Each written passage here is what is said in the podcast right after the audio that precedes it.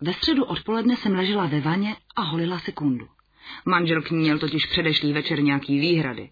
Ne, že by mě to nějak rozhodilo, ale už dlouho jsem měla chuť si oholit úplně celou. Na upravenou prcinku je přeci vždycky lepší pohled. Všude kolem mě plavaly černý chloupky z mojí škebličky. Byla jsem právě na nejlepší cestě si to sama pěkně udělat.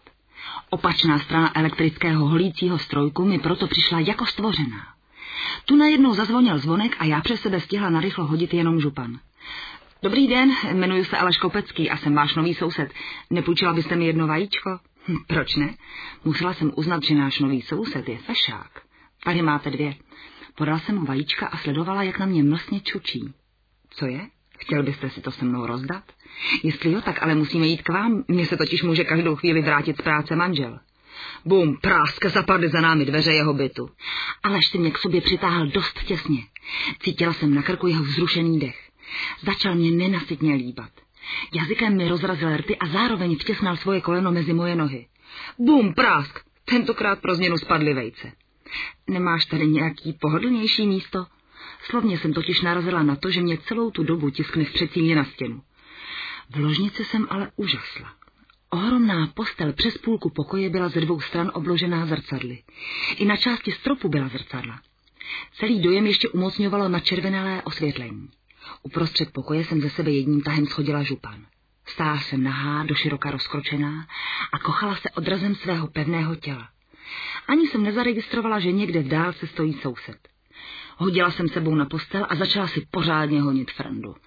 Bedlivě jsem se přitom sledovala v zrcadle. Moje hbité prsty si razily cestu provlhlou kundou směrem k díře. Začala jsem mít pocit, že se mi chce čůrat. Přitlačila jsem tedy na pilu a začala si píču pořádně projíždět. Jednou dlaní jsem jezdila po ohlené škebličce a představovala si, že jsem malá holčička a čekám, až mě někdo odpaní.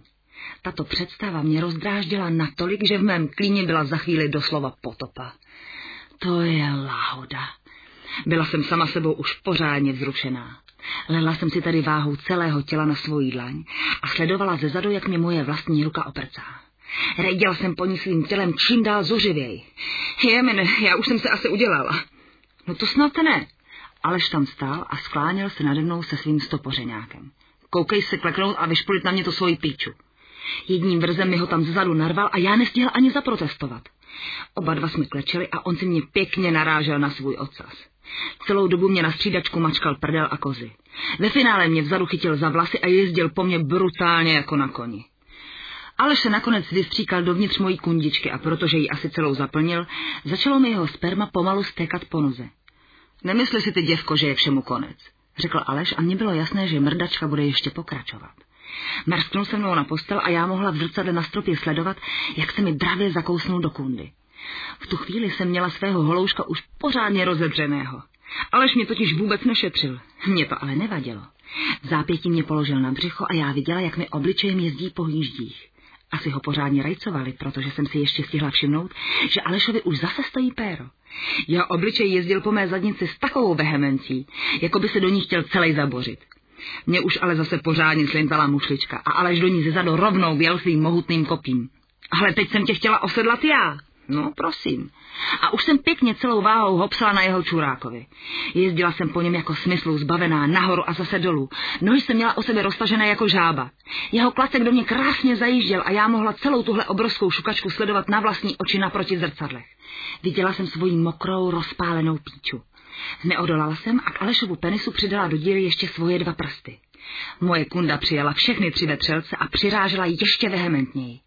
Moje kozy se přitom natřásaly ze strany na stranu a já měla strach, že jimi vyrazím Alešovi zuby. Měla jsem skutečně na svůj věk pěkně tuhý balvany. Aleš si je přehazovala rukama ze strany na stranu a já už zase začala pocitovat podivné mrazení v podbřišku. Orgasmus se rychle blížil. Vystříkej se zase do mě. Ještě dvě zahopsání a už mu v klacku pořádně zacukalo. Cítila jsem, jak se ve mně rozlévá Alešův teplý ejakulát. Otřela jsem tedy o něj ještě několikrát svou prcinku a vyvrcholila taky. Když jsem přicházela domů, stékalo mi po stehně ještě Alešovo semeno. V každé ruce jsem držela jedno vajíčko. Ahoj, ty už jsi doma? Pozdravila jsem manžela. Byla jsem si právě vypůjčit od souseda vajíčka. A až teď mi došlo, že je vlastně celou tu dobu asi měl.